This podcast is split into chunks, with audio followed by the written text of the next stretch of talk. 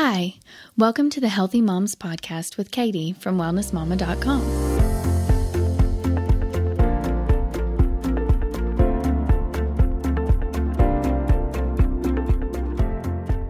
Today, Katie sits down with clinical nutritionist Christa Orecchio, the founder of TheWholeJourney.com and Gut Thrive in 5, a digestive and immune healing program that has helped thousands to deal with their gut and digestive issues.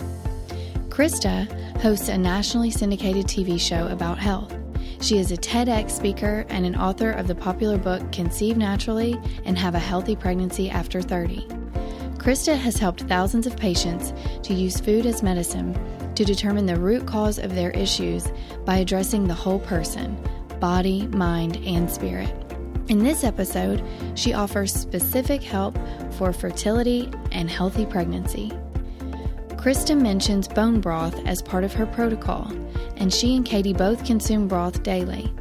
Until May 30th, you can get 5% off organic pre made bone broth from the Brothery. Christa and Katie's recommended bone broth resource simply by going to wellnessmama.com forward slash broth and using the code WellnessMama5. If you struggle with infertility or gut health issues, Christa has also offered a free copy of her Food as Medicine ebook that includes 180 original recipes. To get a copy of this free resource, join our community at wellnessmama.com forward slash podcast. Now, let's join Katie as she talks to clinical nutritionist Christa Orecchio about fertility and how to optimize your body for a healthy pregnancy. Christa, welcome. Thank you so much for being here. Thank you for having me, Katie. I'm super excited to be here. Awesome. Well, so for this first episode, I know we're going to talk about fertility and optimizing for pregnancy. And I love this topic so much. And it's obviously something kind of near and dear to me since I just had my sixth baby. And there's so much that goes into preparing for pregnancy and then nourishing the body during pregnancy. And then now where I am, which is trying to consume enough healthy fats and everything for breastfeeding. Um, but I can't wait to delve into this with you because you have even written an entire book on the subject of conceiving naturally. So, one thing I love, um, most people think of pregnancy as three tri- trimesters. And if you ask most midwives, they'll say four trimesters because you should really be resting and nursing in those three months after pregnancy. But you call it a five trimester approach, which I love. So, can you walk us through that? What are the five trimesters and, and how do you handle that approach? Absolutely. And I have to say, I, I, commend you so much for having six healthy pregnancies and all that you've been through is just incredible raising these healthy kids. And so um, we break pregnancy into a five trimester approach. And the first, I believe, is the most important, and that's preconception. That's before the sperm and the egg ever come together. And that's three months or 12 weeks before you conceive. And so the book that we wrote is a fertility book and a pregnancy book. And it was really born, Katie, out of people that just kept coming to me after having a really tough time conceiving. I mean, they had been trying for five years, been trying for six years with no success. Some of them have had multiple rounds of IVF and IUI, and they were kind of at the end of their rope. And so this was kind of necessity as the mother of invention. And so, really starting to learn and study, especially with women that are over 30 or in their late 30s and early 40s, that's really where this all started for me as a practitioner to take my practice in that direction. Is that we have to simultaneously cleanse our bodies and then nourish our bodies in preparation for the journey of pregnancy. And the dads don't get off the hook either because you're developing the quality of the egg and the quality of the sperm months before they ever come together.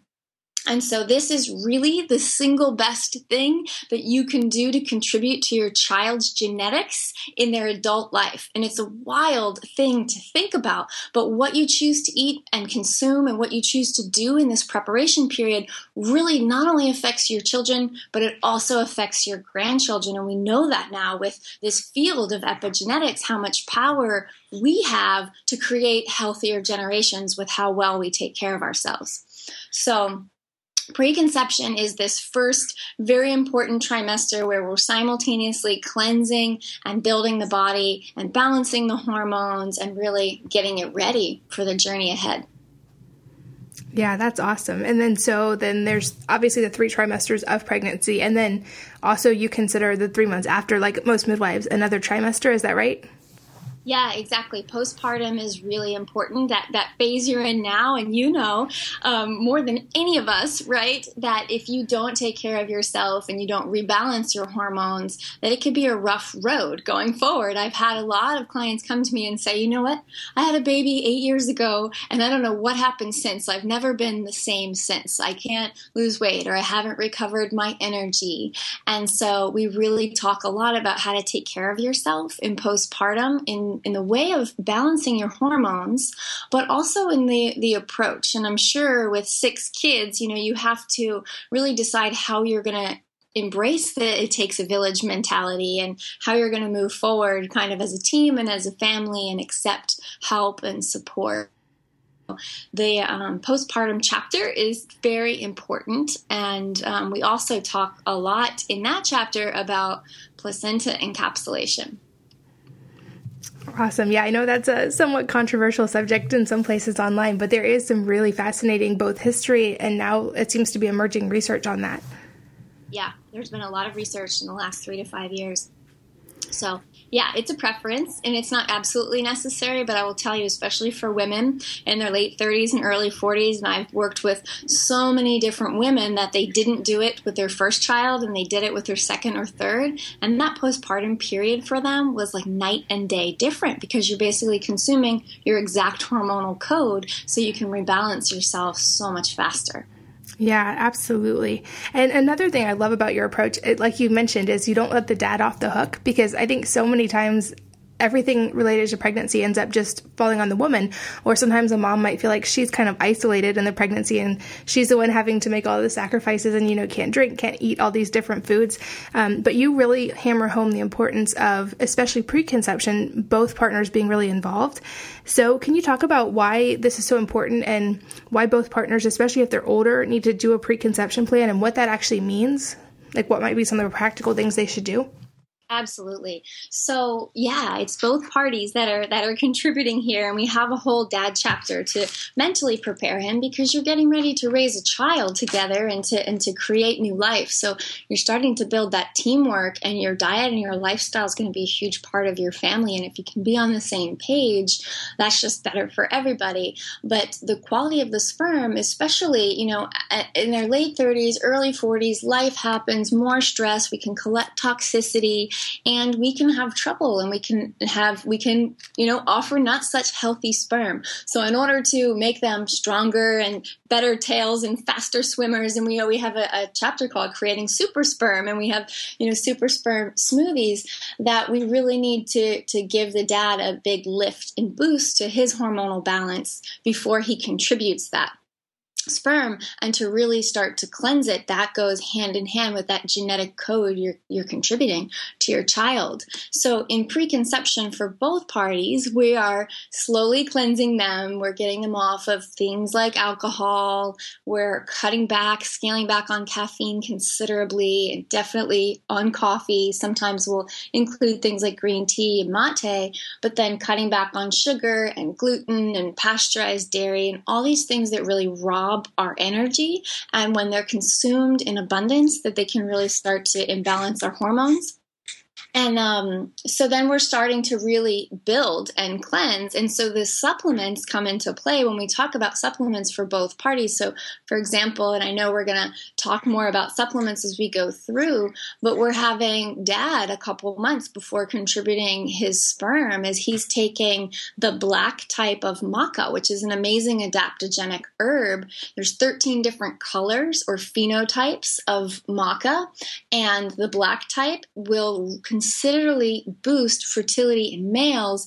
the yellow color considerably boosts fertility in females. And so we're really breaking this off, and both parties are, are doing their part to make sure that when they try to conceive, it can go as smoothly and gracefully as possible. And you feel so much better along the process, which, you know, you can't underestimate that.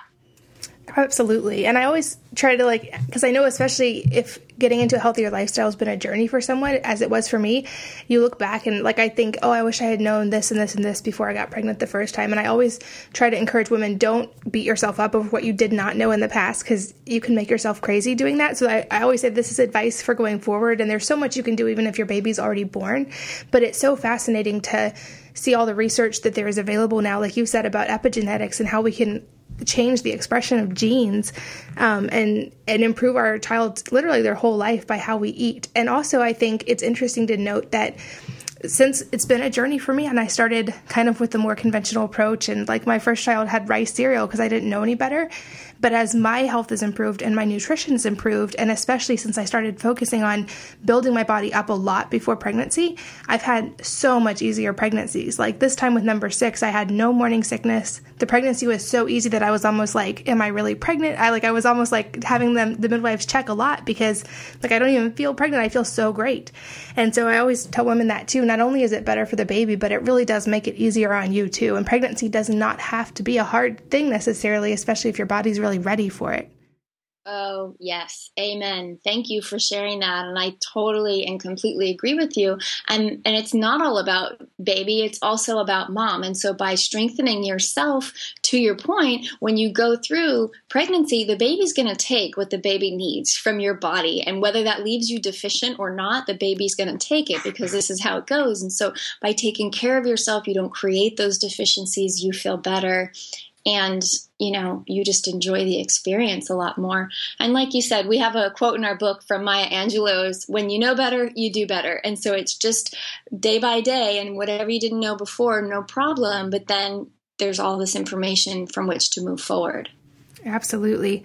And another thing I love that you do, um, because you have the clinical focus and you're like me, like I think very numbers oriented and love seeing all this the stats and the research.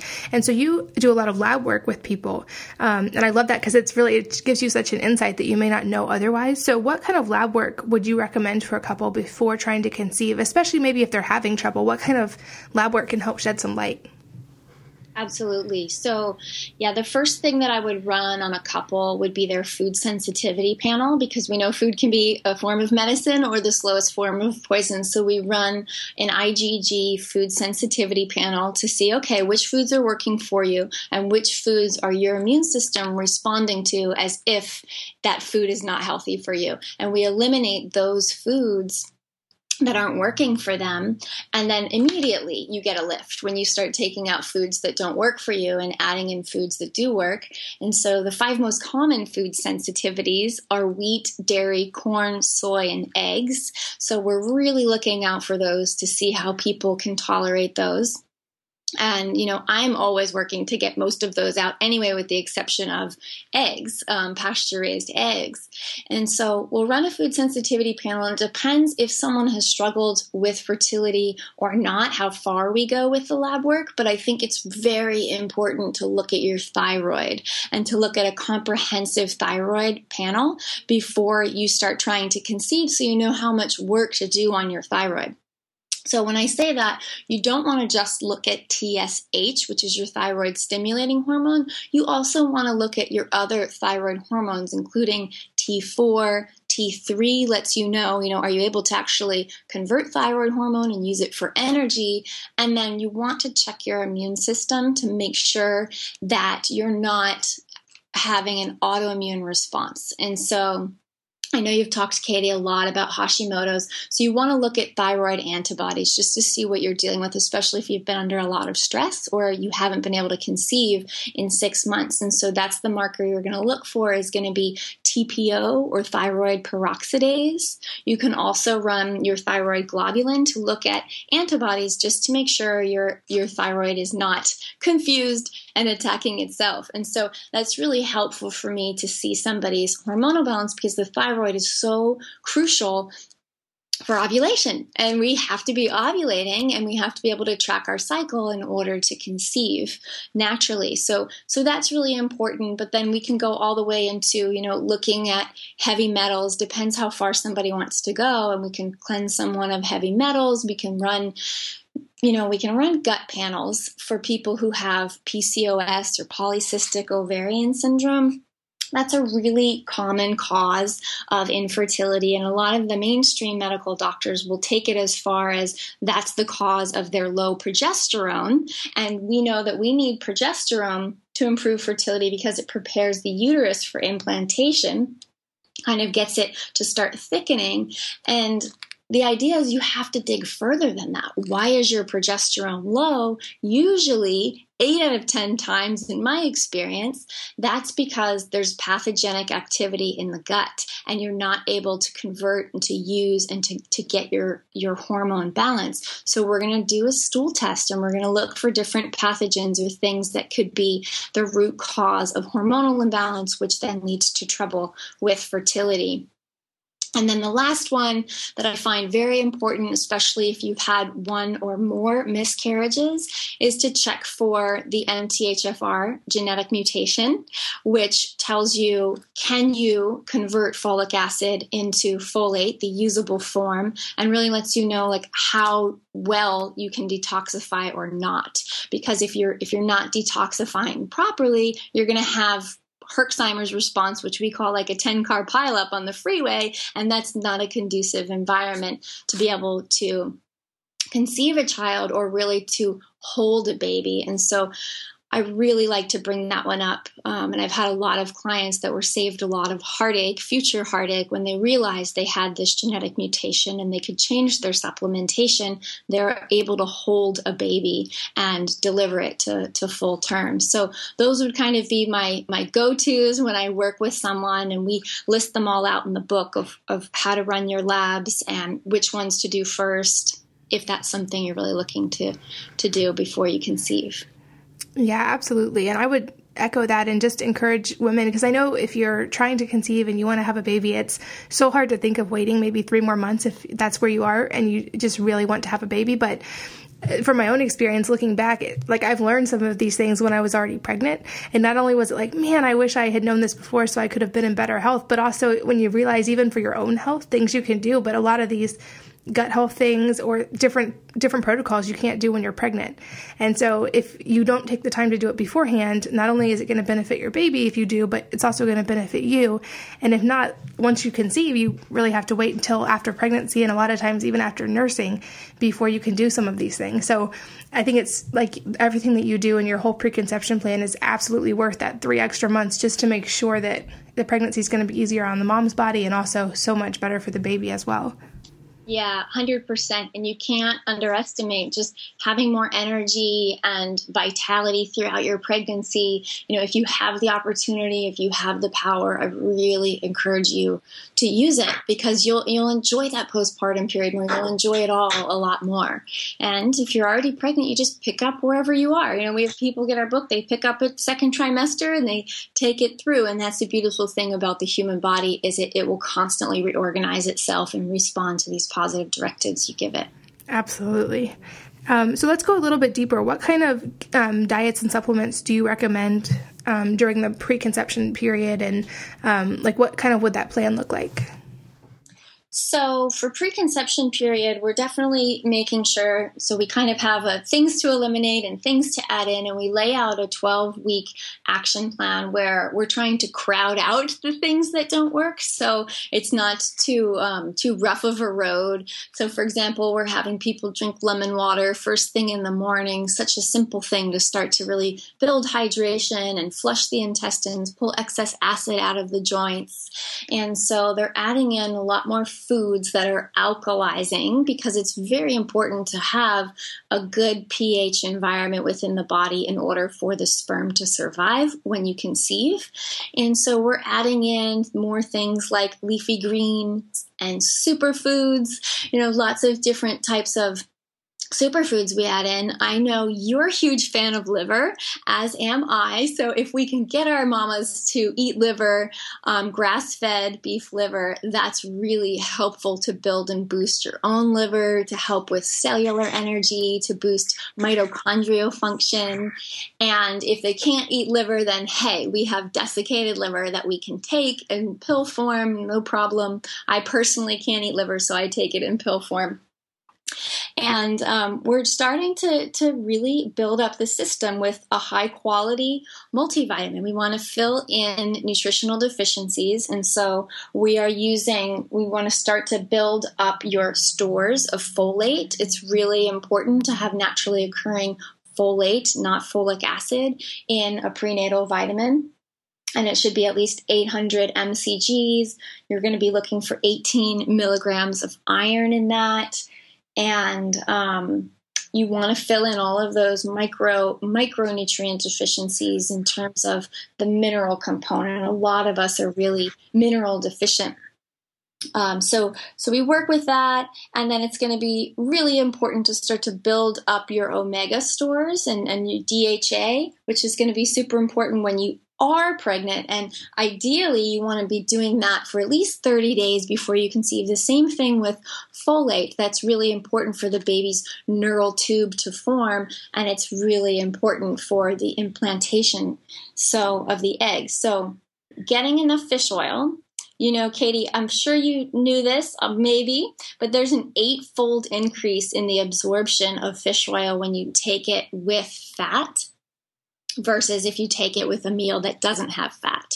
And so you want to make sure that you're eating consistently, balancing blood sugar, and taking your fish oil. I recommend taking it twice a day. And then we add in um, probiotics, which is going to be a really important important part when we talked about those gut infections and these really good strains of probiotics to start to challenge the bad pathogens so that we can start to get rid of them. And then eating fermented foods like sauerkraut and bone broth is probably one of my favorite, most important things in this preconception plan that really moves the needle for both partners. And they feel different when they start having about one or even two cups of bone broth daily. And that would be pasture raised bone broth. We add some collagen to that, which is going to be really helpful. Superfoods. And then you know we're removing things. It's really alcohol and caffeine i think are the two hardest things for people. I know a lot of your subscribers and readers probably aren't eating much sugar but that's going to be number three that we're going to want to eliminate. And then as you start to learn your food sensitivities you really want to understand genetically modified foods especially genetically modified corn and you want to leave it out of your diet at all costs. You know don't eat the chips at the mexican restaurant, there are studies on lab rats of just declining fertility all the way to infertility by third generation when they consume um, genetically modified corn regularly. So, you know, there's things you want to get out, there's things you want to add in. My, um, my other couple of supplements that I find it really important to talk about as vitamin D3, you want to build those stores before you get pregnant. And I'll say, just as a clinician, that I've run, you know, at least 800 labs with vitamin D, and 80% of my people, even here in sunny Southern California, they come back low in vitamin D. And so we want to make sure that we're building those stores. And there's um, a really good study in the University of Pittsburgh Journal of Nutrition that it's one of the most common problems in pregnancy, even when you supplement with it. And so it's important that's another lab that you'd want to run with your doctor to make sure you're in the functional range, which would be between 60 and 100. Your doctor might say, hey, you're at 30, you're fine, but you're really not fine. You want to boost it to, to where you're up around 60 because that's going to really reduce your child's risk of type 1 diabetes, of asthma, and just improve your own immune system system. And then there's two more supplements we've touched base on maca, which, you know, I really love that. And I've had a lot of success working with women um, to having them take maca, maca because it modulates or balances estrogen in the body when they're too high or when estrogen's too low. Women can have difficulty getting pregnant. And so it's a really nice adaptogen to keep it where it needs to be because excess estrogen levels can cause progesterone levels to plummet. And that can be a problem. We know that we really need to make sure we have enough progesterone. And then this is like my superstar supplement.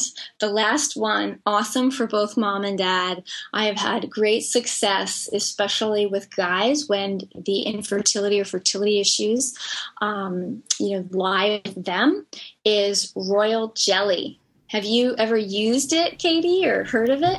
I've definitely heard of it. I've never um, used it related to pregnancy, but yeah, I've definitely seen some of the research on it, and it's fascinating. Yeah, it really is. I mean, what what it is, it's it's actually the queen bee's sole source of nutrition, and you know, really, many believe it's the primary factor in her longevity and her fertility. The queen bee lives 50 times longer than regular bees, and the queen bee produces about a quarter million eggs a season. And so there's a lot to learn from having this kind of magical substance. And when they studied it in Japan, and there's now the study's been archived in the, the US National Library of Medicine, they did a six month randomized double blind placebo controlled trial. I think it's it, that's a big that's a lot of words but really what that says is we know that this works and it is proven to accelerate the conversion of dhea which is a major stress sex hormone to other hormones. And so everything about my work is healing from the root cause. I'd like I think hormonal balance begins in the brain and then if you can really help to restore what's going on in your hypothalamus and your pituitary gland, then your body can start to make the hormones it needs to bring its own balance instead of forcing a hormonal directive on the body. And we talk about precursor hormones. Those precursor hormones are DHEA and pregnenolone. And from those hormones, our sex hormones that we need for fertility and healthy pregnancy can be made. So, royal jelly is this awesome substance that you can put in your smoothie or just take a little bit. I mean, I'm talking about a quarter to a half a teaspoon a day. You can just take a little bit, and that's going to improve your body's own ability to, you know, DHEA to convert to other hormones. Awesome. I love that whole lineup. And so it sounds like that's pretty much, in my opinion, a lot of the things women should also be doing when they are, are pregnant. But let's talk about the actual time of pregnancy as well. So once a woman conceives, um, should her nutrition change at that point or would she still continue doing these things and are there changes trimester to trimester because i know i see a lot of women and it's really sad they get pregnant and think it's a license to eat whatever they want and they're eating for two and they just kind of give in to all the cravings which i get because the first trimester can be rough with morning sickness and it, you're lucky if you can eat anything but there are some really good reasons not to just um, let yourself eat whatever you crave when you're pregnant. So let's talk about that the the different trimesters of pregnancy and how to support the needs of those different times. Yes, absolutely. So a really good trick for, for to your point of not letting your cravings make you run rampant is that we really need to to increase our protein and have enough high quality protein throughout the day. Roughly about 70 grams of protein. You get that's a nutrient that you want to focus on. So in the first trimester, you really focus on protein. The third trimester, when you know the body weight is growing so quickly, that's when fat becomes the, the superstar uh, macronutrient. So if you can eat protein every two to three hours in the first trimester, that's going to be important because it can't be stored like fat can. So if you can replenish your protein tank, that's going to curb nausea and morning sickness that is happening because you're getting so many hormonal fluctuations.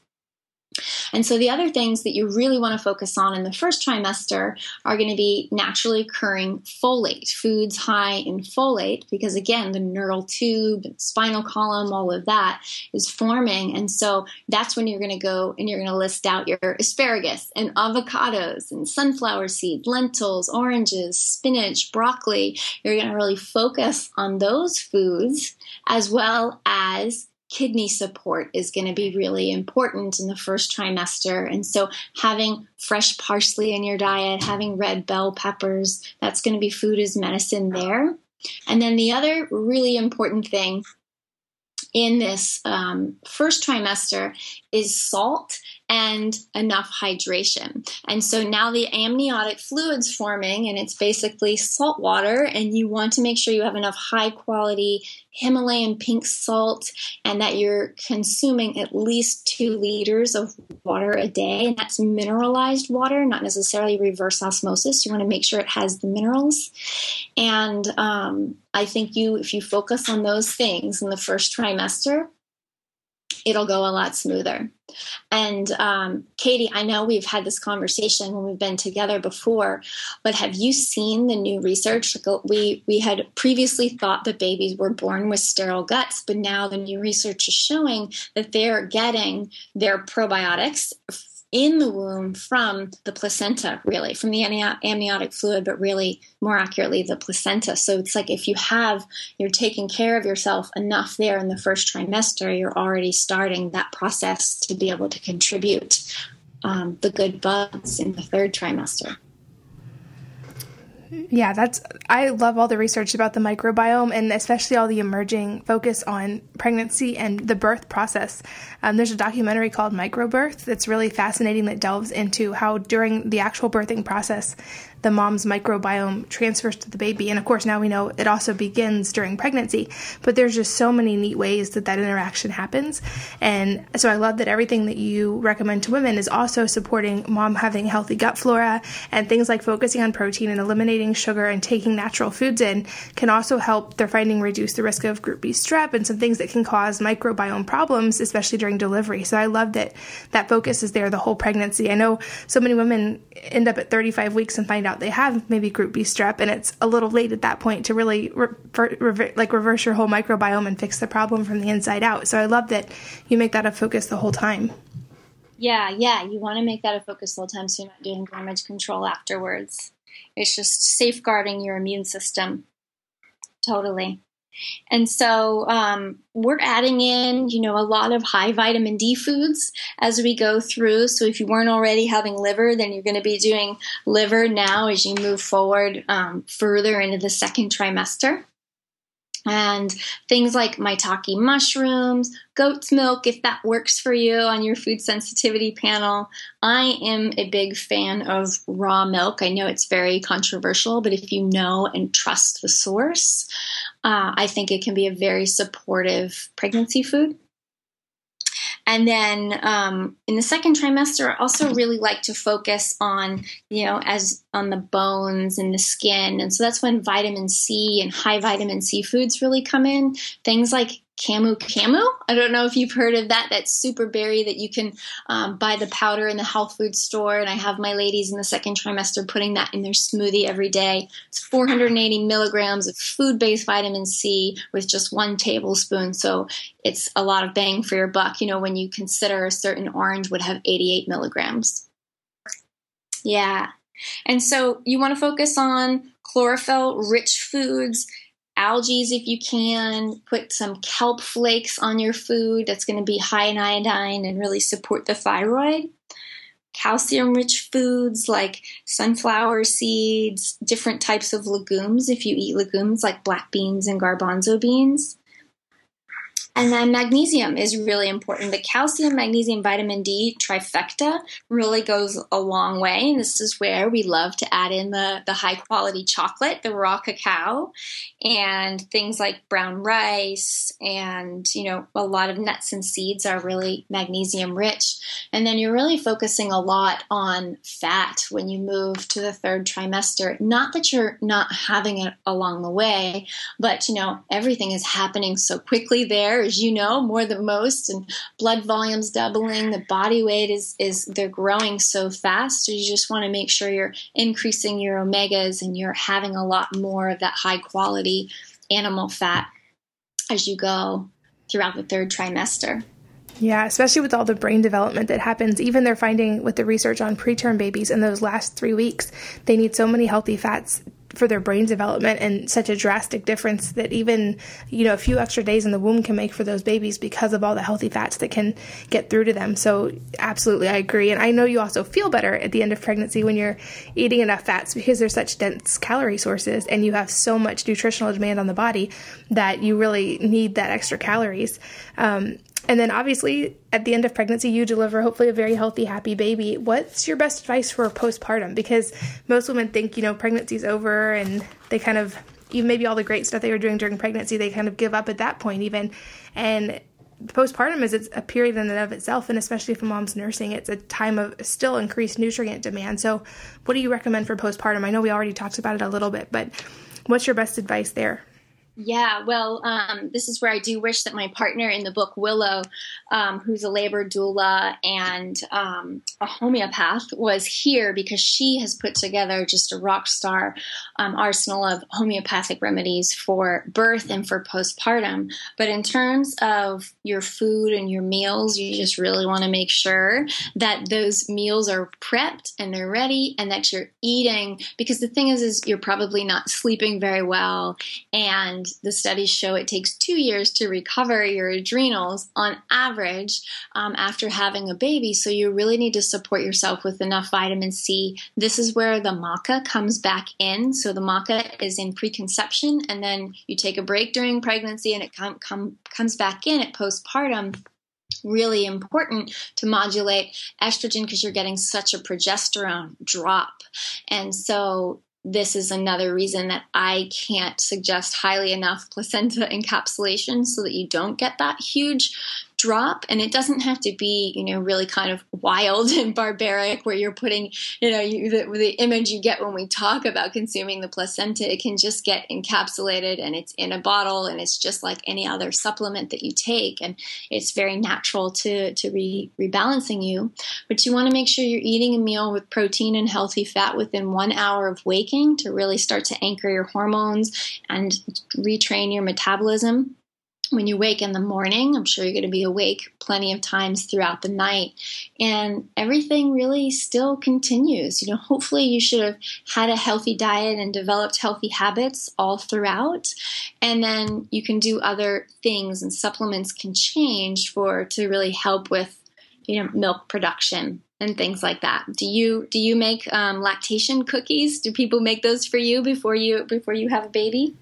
I typically do. I make them and then freeze them, and also do different kinds of tinctures and just herbal stuff, and pre-make even smoothie um, mixes and different meals and lots of broth and soups because I, I really crave those when I'm nursing as well, um, and just stock up on all that. And I find like I right now I'm having my husband get it for me so much because I'm just sitting there nursing most of the day, um, but it really does help. Yeah it really does help and you need enough carbs and remember we were talking about that and you just have to make sure you have enough high quality carbs to keep your energy up and so this is making sure you're having things like sweet potatoes and the low glycemic but really high nutrient types of starches absolutely I love that. And I'm going to put a link in the show notes, but you have an awesome book that includes a lot of what we just talked about in a whole lot more detail as well, as well as the, like the walking through the different supplements for different times in the diet. Um, so I'll make sure to link to your book, How to Conceive Naturally, um, in the show notes as well. And I'm so appreciative of you taking the time to share your wealth of knowledge today. And um, in the next episode, you'll be back and we'll be doing a deep dive into understanding the microbiome, which I mentioned a little bit with the microbirth and the birth transfer. It's an area I absolutely love researching, and you do as well. So I can't wait to join you again on the next episode to talk about that. Oh, I love it. Thanks for having me. I'm excited. Thanks, Christa. Thanks so much for listening to this episode of the Healthy Moms Podcast. We hope you'll join us again next time. Remember to grab a free copy of Christa's Food as Medicine ebook with 180 recipes for gut health by going to wellnessmama.com forward slash podcast. In the show notes for this episode, you can also sign up to receive her free video series about gut health. Until May 30th, you can get 5% off organic pre made bone broth from the Brothery Christa and Katie's recommended bone broth resource simply by going to wellnessmama.com forward slash broth and using the code WellnessMama5. Join us next Monday for another great episode of the Healthy Moms Podcast.